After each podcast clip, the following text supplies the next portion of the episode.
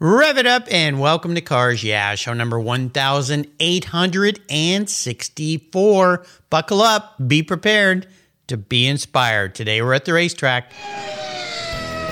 This is Cars Yeah, where you'll enjoy interviews with inspiring automotive enthusiasts. Mark Green is here to provide you with a fuel injection of automotive inspiration. So get in, sit down, buckle up, and get ready for a wild ride here on Cars Yeah.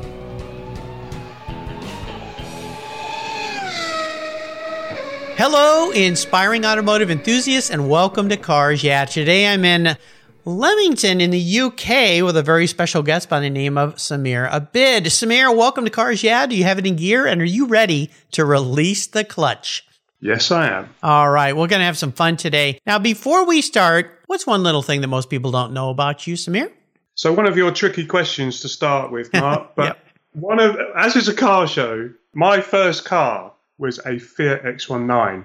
And most people probably don't even know what a Fiat X19 is. So the way I described it in the day was a red Italian mid-engine sports car with a Targa roof, and in my case, a cassette deck that used to escape from the from the center console, and a car that unfortunately used to rust or rusted completely. Well, you know, you think about that car when it came out, it was like so cool. But then when you drove it, it was a little bit disappointing because it really didn't have a lot of power to it or anything like that. But I have a guest, had a guest on the show just last week two weeks ago, who he restored one of those to pristine condition. Now today he has five or six Ferraris. He he built up a tech business and sold it and he's now got the means to buy the dream car. But he said, I think I'm the only guy on the planet that restored one of those to perfection back in the day yeah. because it had this special meaning for him. Yeah, that probably it's probably better than it came out of the factory in that case. It was a great car, and it's you know it was a friend of mine's car, friend of the family, and he gave it to me as a kind of gift. it was just it has so much lovely stuff wrapped up in it. I was very privileged to have it at that age. Had a lot of fun into it uh, before it sort of died. yeah. Well, yeah, they do that once in a while. Well, that's very cool. Well, let me give you a proper introduction. We're going to dive into what you're doing. Samir Abid is the founder of Your Data Driven. It's a digital toolkit to help you reduce your lap times when you're on the track. The site includes easy to understand race car engineering articles, spreadsheets, online courses, a book, a weekly newsletter, and he even does a podcast. So it's kind of cool to be talking to a fellow podcaster today. Your data driven's goal is to help racers work through the complexities so that they can have more success and more fun from their motorsports experience. An engineer, Samir has worked in both vehicle dynamics and sports engineering. He has designed suspension for road and racing cars for brands including Aston Martin and Multimatic uh, Motorsports. For Olympic and pro sports teams, Samir has spent 10 years helping sports scientists, coaches, and performance directors make better decisions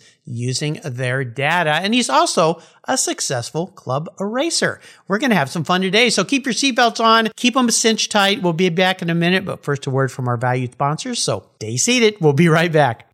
Summer's here, thank goodness, and that means long, hot days. Covercraft's UVS custom sunscreens are quality made and are incredibly fast and easy to use. Your UVS sunscreen is custom tailored for your vehicle and the accordion design ensures easy storage. Not only do they protect your dash and interior for maximum protection while parking in the sun, sunscreens keep your vehicle's interior significantly cooler. They're durable and dependable for years of use. I have one for all my vehicles and I use them every time I park my car when I'm not going to put the cover on. You can choose from a variety of colors, including the original, their Premier Series, and Carhartt designs. Your sunscreen is manufactured with the quality and attention to detail that's been the standard for Covercraft since 1965. And they make really great gifts too. Get your summer deal today if you use the code YEAH21, Y-E-A-H 21 at covercraft.com. You'll get 10% off your Covercraft order. That's right, 10% off compliments of cars. Yeah. Simply use the code YEAH21 at checkout. Covercraft, protecting the things that move you. Get your own custom sunscreen today. When it was time to renew my collector car policy, my carrier raised my rates by a lot But why? My usage was the same, my car's value was the same, and I had never made a claim. I didn't even have a ticket. The only change was their rate, and they had no reason why. What's with that? I researched my options, I spoke to others, and with American Collectors Insurance is where I now have my policy. What a difference. A live person actually answers the phone. She spent time learning about me and my Porsche Turbo, the one I call my Orange Crush, and provided a reasonable quote. American Collectors Insurance now protects my special ride. I'm saving hundreds of dollars and I can sleep at night knowing my baby is properly insured. Why wait until your next premium is due? Give them a call today for your personal agreed value quote. Call 866 AC1 Yeah, that's 866 224 9324. Tell him you're a friend of mine, Mark Green at Cars Yeah. American Collectors Insurance, classic car insurance designed by collectors for collectors, automotive enthusiasts just like you and me. That's American Collectors Insurance. All right, Samir, so we're back. So let's dive a little deeper into the corner. That's something that you help drivers do. I would love for you to elaborate on your business, You're data driven, because you've picked a very tight niche, but you're helping a very broad swath of people who love to go out on the track and have some fun. So explain to the listeners what you're all about. Thanks, Mark. Yeah, your data driven is very much about helping drivers who, who are on track go faster. To sort of roll back a bit in my history, is, uh, my passion has always been motorsports and helping cars yeah, go faster in a circle and I had I, I race as a hobby, and I'm an engineer, but I've been working in the world of Olympic sports for a long time. And I set up a blog about probably 18 months, two years ago, to help some of my fellow uh, competitors just solve some of the problems. There's a lot of paddock folklore. There's a lot of uh, misinformation. There's a lot of misunderstanding about some problems that have already been solved in how to go quicker. And so I thought, well, I can just share some of my experiences of that. And it was very much a sort of a blog level thing and just sharing some uh, calculations and some ideas. Then COVID arrived. My day job kind of finished with the sports, certainly in that period of time. And I thought, well, let's let's build on the platform of the blog and try and help many more people. I think my mum was a teacher, so I think I've got it in me to try and uh, you know just want to help other people. And it's been really successful, and it's just sort of growing every day. So there's courses, there's all sorts of different stuff on there to help you go faster and your team to understand about setup, about data analysis, and about driving faster. So, where were you when I was vintage racing? Because I know exactly what you're talking about you get to the track and if you're not a professional race team or you don't have a big team around you you're trying to kind of figure it all out. And, our good mutual friend ross bentley introduced us to each other. So a, shout out to him. He's like one of the ultimate guys that helps people learn how to drive faster and do things better. He actually lives very near me which is kind of cool. Uh, again, I wish I'd had him around me when I was uh, driving. So let's talk about some of the maybe major things that a driver, whether it's a weekend warrior going out to drive his street car on the track or getting into racing or moving up in the echelons, what are some of the basic things that people run into that you know, the guy down the aisle says, Oh, you need to have temperatures at this level, or your setup camber needs to be this, or whatever that is. What are some of the basics that you see that people aren't getting right? That's a great question. Making a car and driver go quickly on track is complicated. And as a result, it's quite a it, rapidly becomes a complicated problem to solve because there's so many explanations for what may or may not have happened. But a lot of things that people do, so uh, a good example would be uh, gear changing. So when is the right time to change gear? And if you talk to people in the paddock or you ask around, you get a whole load of great advice, well meaning advice. It's just, you know, change on the red line or the car will tell you when to do it or you'll know when to change or I always go max revs or whatever. And there's an engineering calculation you can do for it, right? And every gear is, uh, depending on your car and everything, every gear is different. So it's not the same point in every gear, and it's certainly not the same point to change down mm. in every gear. And so you're like, oh, okay, so what is it that the gearbox is actually doing?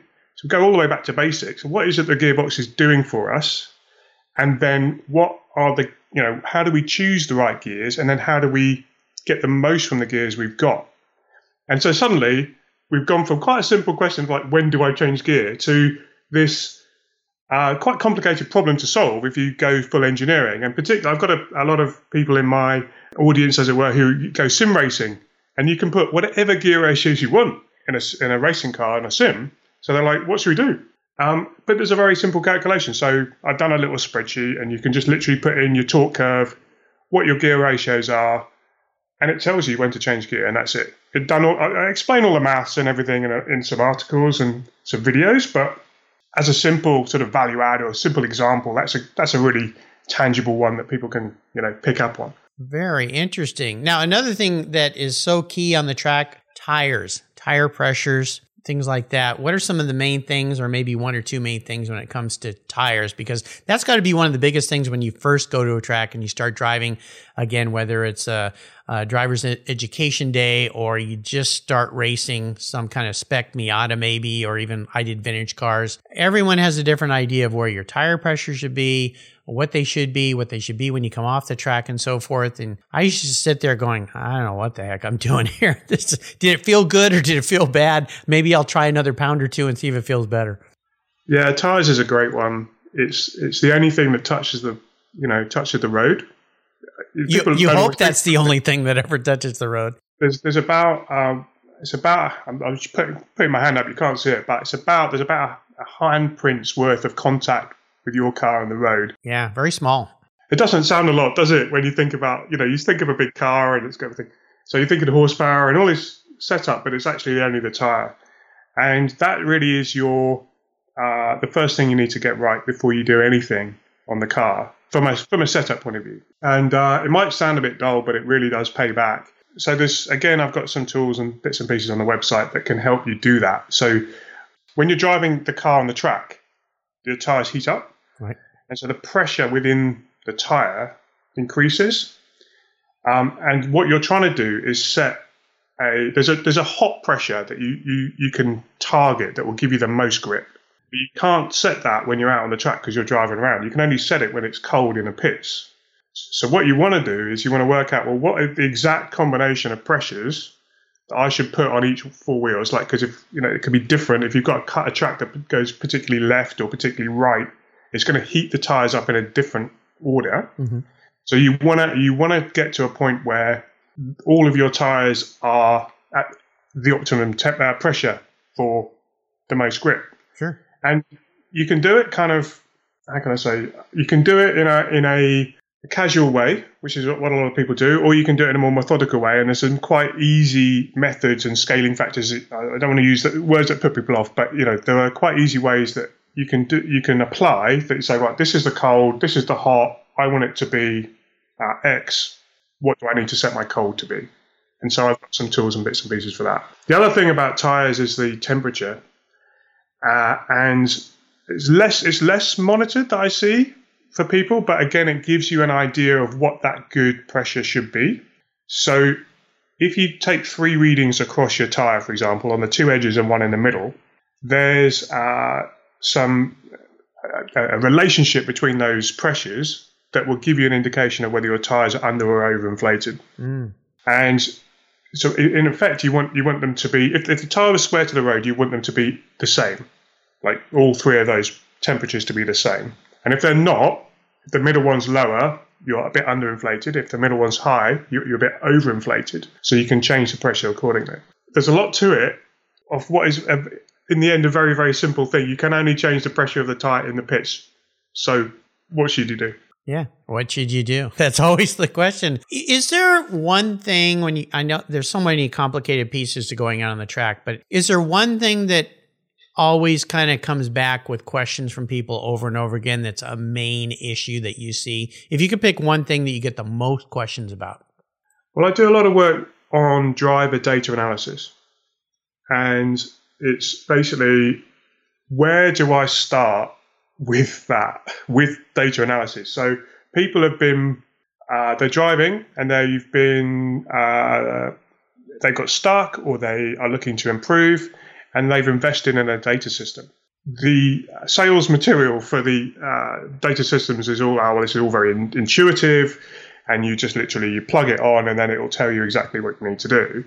And the reality for people is that that's not always the case. Uh, I think they they get the information presented in front of them and it's still quite raw. So I get a lot of questions about, well, how do I interpret some of that? So I, you know, I put together a course and bits and pieces for that, but there's also several articles that people can read for free about that. Where do you start with basic driver data analysis? Because at an amateur level, we're talking about tires and, and such like. Once your tires are roughly in the right window, at an amateur level, the driver is by far the biggest performance variable in, term, in, in terms of your lap time. So let's focus our attention on helping that driver get better and improve.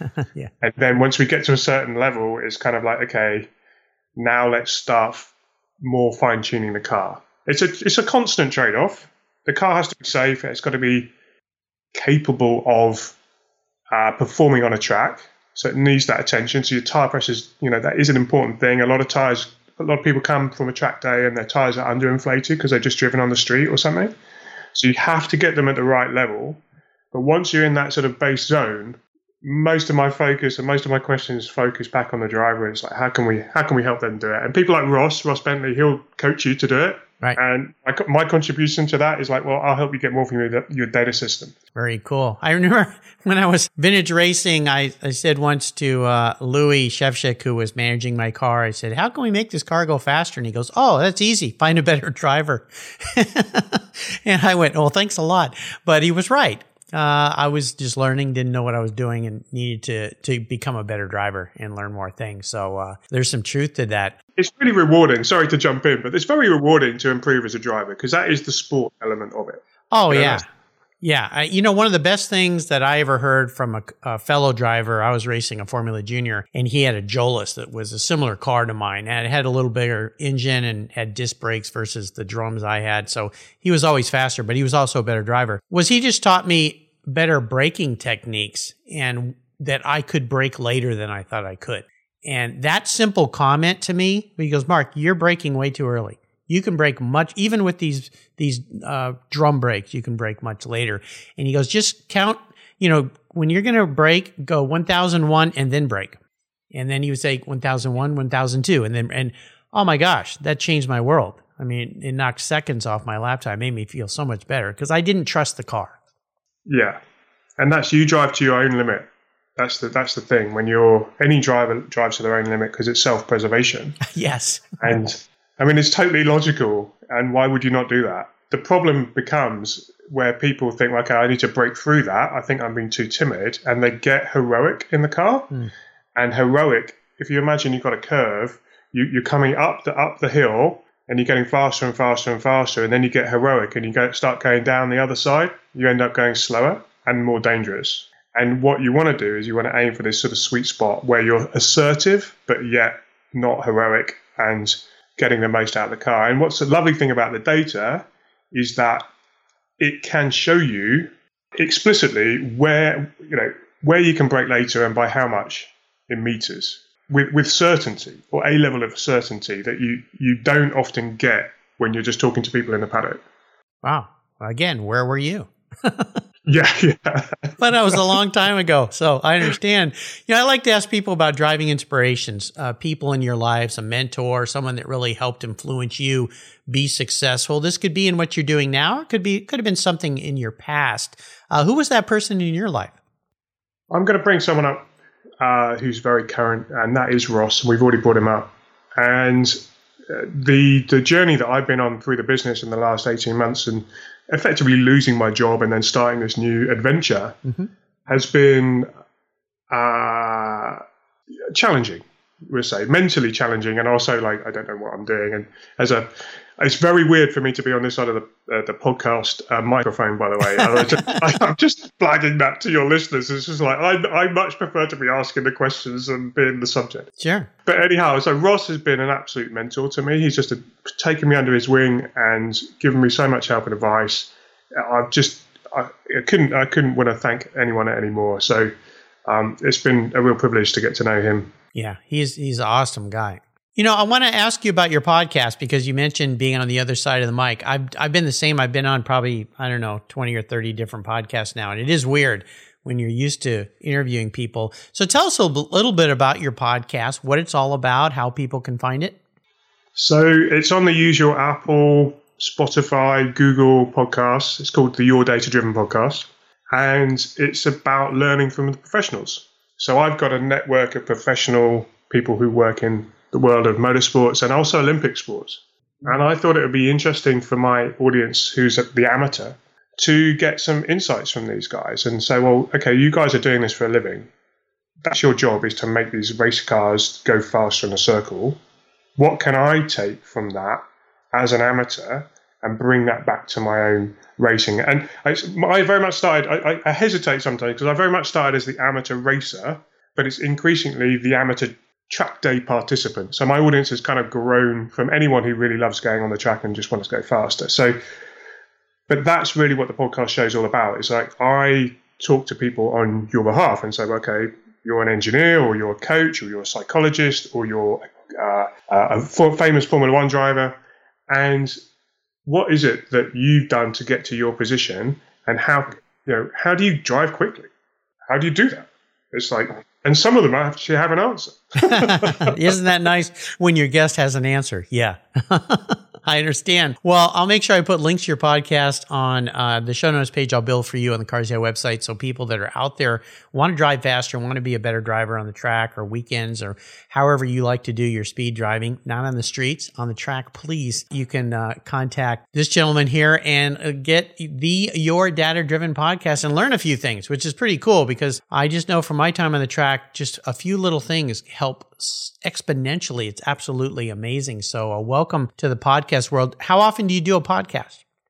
Not as regular as you. Uh, I'm, I'm a little crazy. So, I do, yeah, I do. I do a show. I try and get a show out once a week or once a fortnight. Okay. And uh, it kind of just it it it's it's not as consistent as you, I'm afraid. But I've got a decent back catalogue now. We're over 30 shows, nice. and uh, I'm still very much got my learner wings on as a host. Uh, but I've had some great feedback and reviews and some amazing guests. Well, it's cool. And uh, like driving on the track, podcasting is seat time, really, or mic time, as I call it. And then learning how to dance on your feet, like you do with the three pedals, uh, you do with your tongue in podcasting. And uh, you get a little better each time, gets a little more comfortable. So, uh, again, fun to have a fellow podcaster here. Let's take a short break. Thank our sponsors. We come back. Going to ask you about a big challenge. So keep that in your thought process, and we will be right back. I've discovered Linkage. It's a new quarterly publication and website that covers the automotive market, driving, restoring, collecting, and discovering your passion for motor vehicles. Linkage is about experiences, opinions, and values. Linkage is an actual informed, reasoned opinion based on first hand experiences. A talented linkage team covers the automotive world, the people who share your passion and mine smart, considered, rational, and experienced opinions, ones you can learn from and grow. That includes our passion that drives auctions and the collector car market. So come with me and join us on this journey. And be sure to use the code CARS yeah when you subscribe, and they'll give you $10 off. Boom! Linkage, geared for the automotive life. Subscribe today at linkagemag.com. What began as a charitable car show has grown into the world's greatest collector car auctions, raising over 133 million for charitable organizations to date. For nearly 50 years, automotive enthusiasts from all over the world have enjoyed the Barrett Jackson collector car auctions, and I'm a huge fan. Regarded as the barometer of the collector car industry, their auctions are world class lifestyle events where thousands of the world's most sought after, unique, and valuable automobiles cross the block in front of a global audience, in person, on TV, or streamed online. Barrett Jackson produces the world's greatest collector car auctions in Scottsdale, Arizona, Palm Beach, Florida, Las Vegas, Nevada, and new for 2021, Houston, Texas. The excitement of Barrett Jackson auctions is contagious, and a unique experience is not to be missed. And be sure to visit barrettjackson.com today. Barrett Jackson, the world's greatest collector car auctions. So, Samir, let's talk about a big challenge that you faced. I mean, you talked about losing your job and finding, reinventing yourself. I did do very much the same thing. Definitely a challenge. But whatever path you want to take us down here doesn't really matter to me. It's more about what it taught you so that you could come out of that positive on the other end. So, take us on a little bit of a uh, challenging driver on the track. Yeah. So the the most obvious one for me right now is is this this work journey and one thing that, and this, this, I hope this doesn't sound too kind of vain to my audience or to, to, to people listening, but one of the big things for me was changing my LinkedIn profile title. The reason that was tough was because it was like a realization of this is actually changed, like life has changed, and it's it's out of your.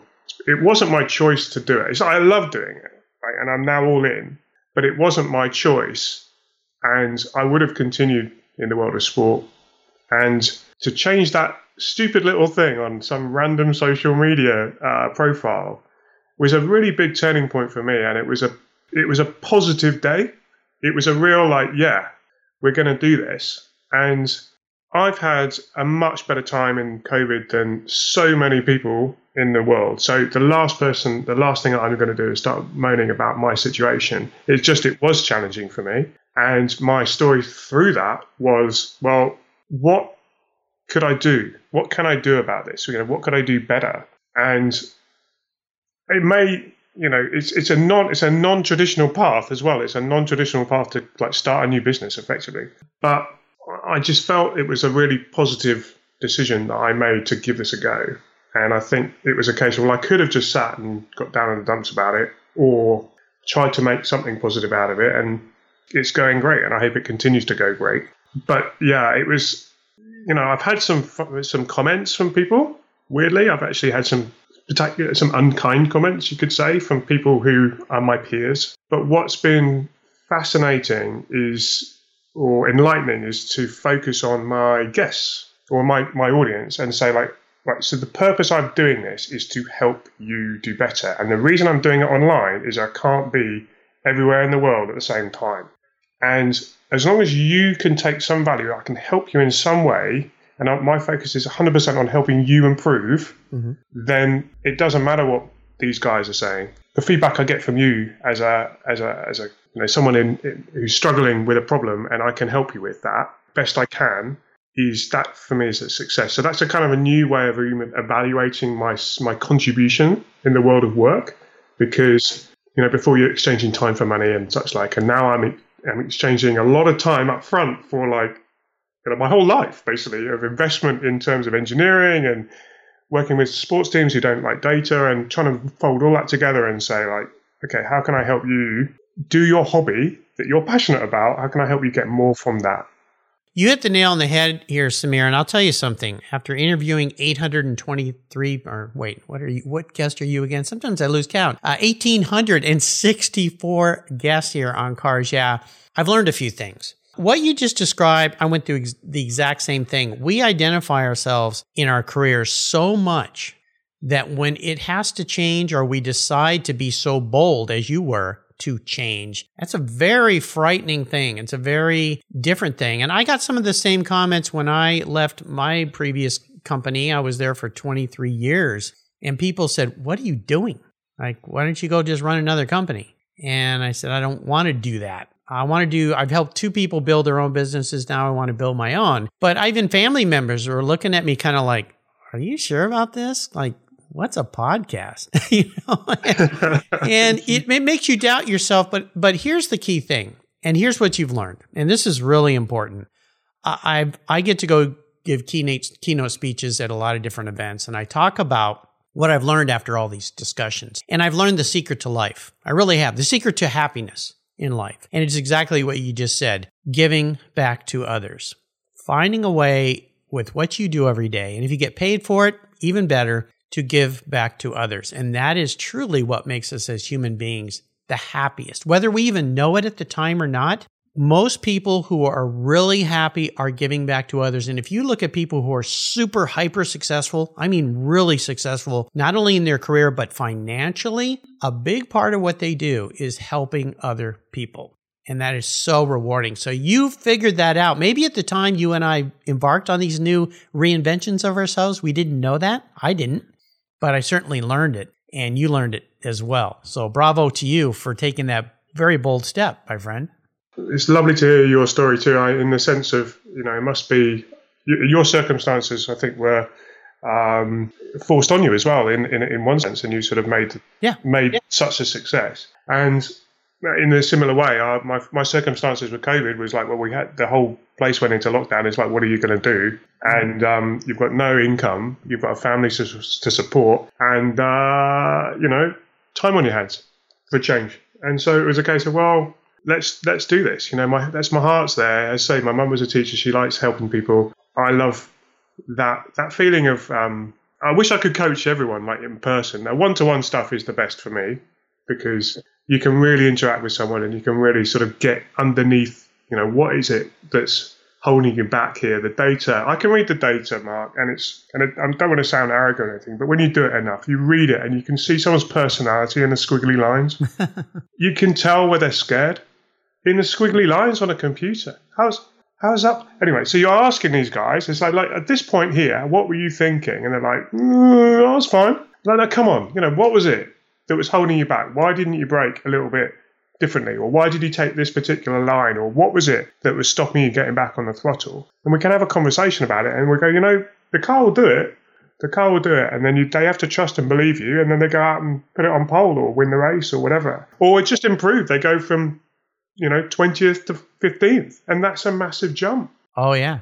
Yeah, I've had uh, some a lot of racers on the show, and I remember talking to some IndyCar racers about the first time they went to the Indianapolis 500 and to learn to go through the corners to not slow down. In fact, to press harder because the downforce, and it was so against all their intuitions and so frightening for them. And the first time they did it, like, whoa, that worked. Okay, now I gained some confidence. But going back to your comment we're living in a really unique time, you and I, and the rest of the world, that we can create these ways to help people in a massive sense that we never could before. You said it yourself. When you're at a track, you can only focus on one guy at a time most yeah. of the time. Now you can focus on lots of people. The motivational speaker, Tony Robbins, um, I, he was a client of mine when I was in advertising many decades ago, and he taught me some lessons way back then, but he's still around. He's still super hyper uh, successful. And he's learned that helping people is his his reason for being alive. And when the COVID shut down his ability to go to arenas or to conventions and make his money, he had to reinvent himself again. And he started doing it online and realized, oh, now I can reach even more people who can't afford to fly to a convention center and listen to me live. And I can do my job better. So we're in, we're in a unique time. It's really cool. I, I, I couldn't agree more. And, and your point there about affordability is, is actually key because you know, to hire a coach or, or whatever is is it's their time. It's not inexpensive, and there's sort of there are rates for that. Right. Particularly if you've got some experience like I have and stuff like that. So, it, it, but to be able to package that up into some uh, products, digital products that people can just access, you can make that price point so much more accessible. And all these little these little uh, tips that you know um, a lot of the stuff on my site is free to be honest but you know there's two or three things on there where you think actually yeah, that's, a, that's quite a meaty piece of value that's going to be transformational for for whoever's uh, doing that and they're going to be able to help, go and help others with that as well so like you say to be able to live in these times where the the internet is there and all these services are around and we can we can make and help we can make things and help people at scale. Yeah. Is and my you know, my contribution is just you know I can help you set up your racing car and I can help you analyze your data as a driver. They're my, that's my contribution. yeah, it's it's it's really cool. It's an amazing time. I want to talk about a special vehicle in your life, uh, a car that really stood out for you. What was that ride, and maybe share a story about it. So I've got a racing story, and it's my first win uh, in a racing car. So it's Brands Hatch 2008 uh, it's the third year of my racing for real, in a real, what I say for real, as in on, on a real track. And there's a couple of things there which which really stand out. So one of them was that when I started racing, there's 40 odd people on our grid, 30 to 40, all in the same car, and super super competitive. So my first race, I thought I was a good driver. right? I, I wasn't going to enter otherwise. You know, I, I, I'm, I'm good. I, we go karting with my friends. I was always doing well. And my first race, I qualified last, and not just last. I was last by like four seconds off the back. Oh wow! Which okay. is which is like really bad. I mean, there were some mitigating circumstances. It was snowing. I'd never driven. snowing. it's snowing. Yeah, I'd never driven the track. I'd never really driven the car. All this kind of stuff, but still, it was kind of like a little bit like, you know, that was a bit of a, a low point. Yeah. yeah. So, so, so to go fast forward like two years or two and a half years to actually win a race in that same category against those same people was very, very special for me. No and kidding. my, I obviously, given the fact that I started so far back, I clearly didn't have the natural talent, whatever that is. But I was able to use some you know, methodical approaches, some of my engineering experience to try and give myself the opportunity to learn and improve and come all the way through the grid from 30th all the way to the front. And so that's yeah, it was nice to, to finally. What kind of car were you driving? So it's um it's a little kit car. Uh, I don't know if folks are familiar with uh, like a Caterham Seven, but it's uh it's a, it's a familiar like it's a kind of two seater uh, two seater car. Mhm. Um, quite popular in the uh, in the in the kit car world, and yeah, so we've we've got a, a version of one of those that we race. Cool. Sounds fun. Okay, I'm going to crawl in your head here a little bit. Uh, be your psychologist today. If you were manifest as a vehicle, what would you be? The McLaren F1 road car. Oh, we're going big. Okay. We're going big. We're going big, you know. And uh, there's several reasons for this. Well, I'm smiling when I say this, right? So, but the the reason why is because that car uh, was born from a passion for doing things right. So, uh, I'm sure I'm sure you're familiar with the history of the car and and Gordon Murray's Murray's obsession with weight and the fact that he wanted it to be a normally aspirated car and he was all this sort of stuff, right? And the fact that we're so, but that meant those clear boundaries meant that they had to use some technology that was still fairly confined to the world of Formula One and carbon fiber and such like that.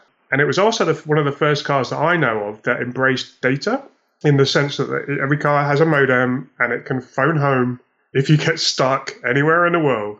And it was one of those things that the reason why it's sort of relevant is because that's kind of what I'm trying to do in my work is that I'm trying to make that world of Formula One, that high engineering, high tech, high performance engineering technologies and techniques available to many, many more people. Um, I've done it in, in sport for the last 10 years, and I've done it now for my amateur uh, colleagues who are racing.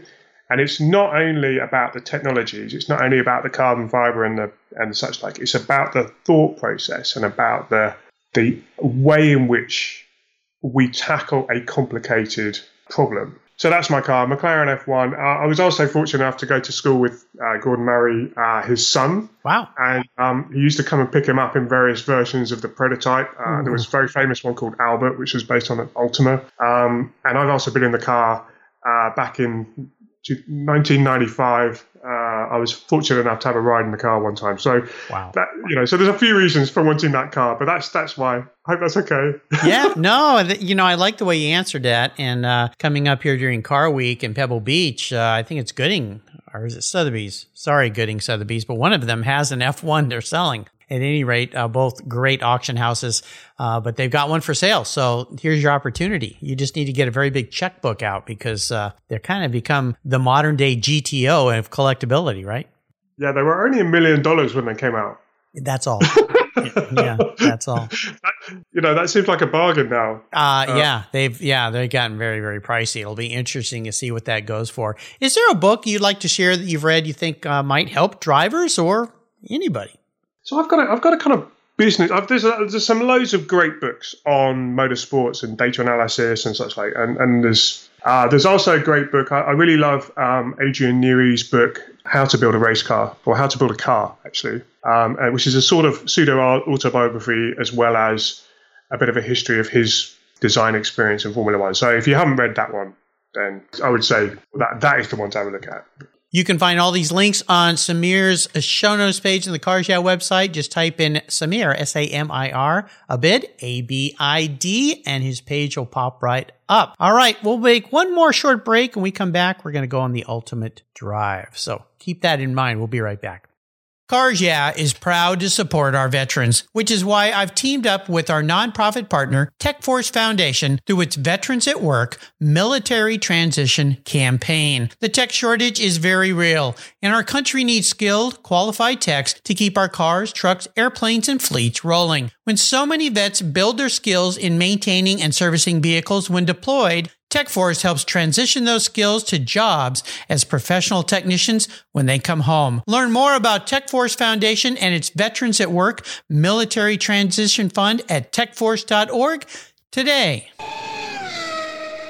All right, we're back. So this will be interesting with you. Uh, I have a feeling we might be driving something kind of quick here, but what would the ultimate drive for you be like? The car, who you're with, somebody living or deceased, and where would you be driving? Would it be the track or be on a road? Yeah, so I'm going to take a. I don't know if this is a left field answer or not. It's okay. I hope so. but given everything that we've been through in the last 18 months and that, that focus on family, whom it would be would be with my wife. Hmm. The car we would be in is the McLaren F1. Yeah. Who would be driving? It would definitely be me driving. And what we'll be talking about how to go quicker. That's what we'll be talking about. you know, you're but, so you're so easy. yeah, I mean, it's a great question, that, and it really does did get me thinking about all sorts of stuff. But you know, at the end of the day, this these recent, you know, if you'd asked me that pre-COVID, you'd have a different answer, 100. percent But you know, this the, these are the times of our lives, and and and having that time with family is yeah. it, it doesn't get any better than that, really. Boy, yeah, COVID taught us that uh, family and friends are so important uh, because uh, life can be short and fleeting, and when they the governments force you that you cannot go see people you love, holy cow! All of a sudden, you take your you realize how you've taken your freedoms for granted and what life can mm-hmm. be for granted. So that when you get it back, and you guys are just kind of out of lockdown finally, so that's pretty cool. Um, uh, we are too here, so let's all cross our fingers and hope that this continues forward in a positive way for everybody, uh, so we can get back to having some fun. You've taken us on a really fun, a great ride today, and I want to thank you for letting me switch the mic on you here and becoming the guest. If there's, if there's a, a success quote or a parting word of wisdom you might offer us, what would it be? Smile.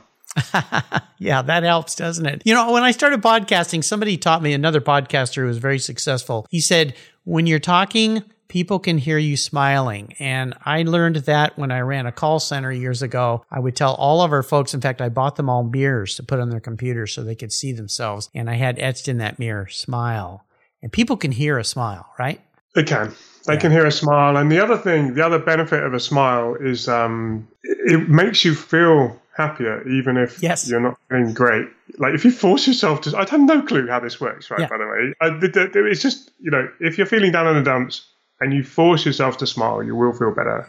And yeah. so yeah. that's my my my pearls of wisdom is just to smile. you know, you're right. In fact, I, I watched a, I think it was a TED talk, and this lady talk spoke about the importance of smiling, and it actually releases endorphins in your brain. And she said one of the ways you can force yourself to smile is you put a pencil in your mouth, and it forces your cheeks up and forces you to even fake smile. And it actually, they've done studies, it releases things in your brain that make you feel better. Yeah. So, uh, wherever you are, smile. You may look goofy to some people sometimes, but you know what? If you smile at somebody and, you try, it's fun to try this. If you go, let's say to a, a restaurant and you smile at the waitress or waiter, if you go get a coffee and you smile genuinely at somebody, it changes their their whole attitude about you. It's amazing. They're contagious. Smiles, smiles yes. are contagious. Yeah, absolutely. So, listeners, go out and smile. There you go. How can people learn more about your business, Samir? So, uh, yourdatadriven.com is the website. So you can go on there and grab all the different resources, sign up to the newsletter,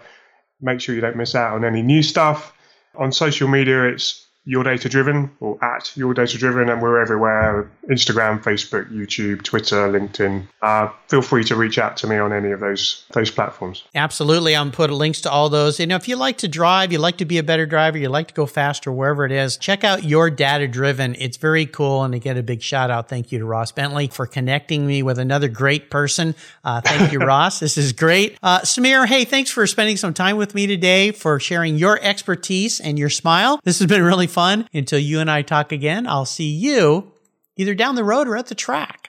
Thank you, Mark. It's been a real pleasure, and uh, I hope uh, my stuttery start we got a bit better. I'm, as I say, I'm much more used to being on your side of the plate than mine, and it's been a real pleasure. I've enjoyed the conversation, and I wish you all the best for everything you're doing. Well, thank you. Sometimes it takes a while to warm up the engine and the tires too to get the drive smooth. So uh, you were a great guest. Thank you, my friend. this was fun. Thank you so much for joining us on today's ride here at Cars Yeah. Drive on over to carsyeah.com to find show notes and inspiring automotive fun. Download your free copy of Filler Up, a fun book filled with gorgeous photographs of fuel filler fun, including quotes from more inspiring automotive enthusiasts. Download your copy today, and we'll see you next time on Cars Yeah. Yeah.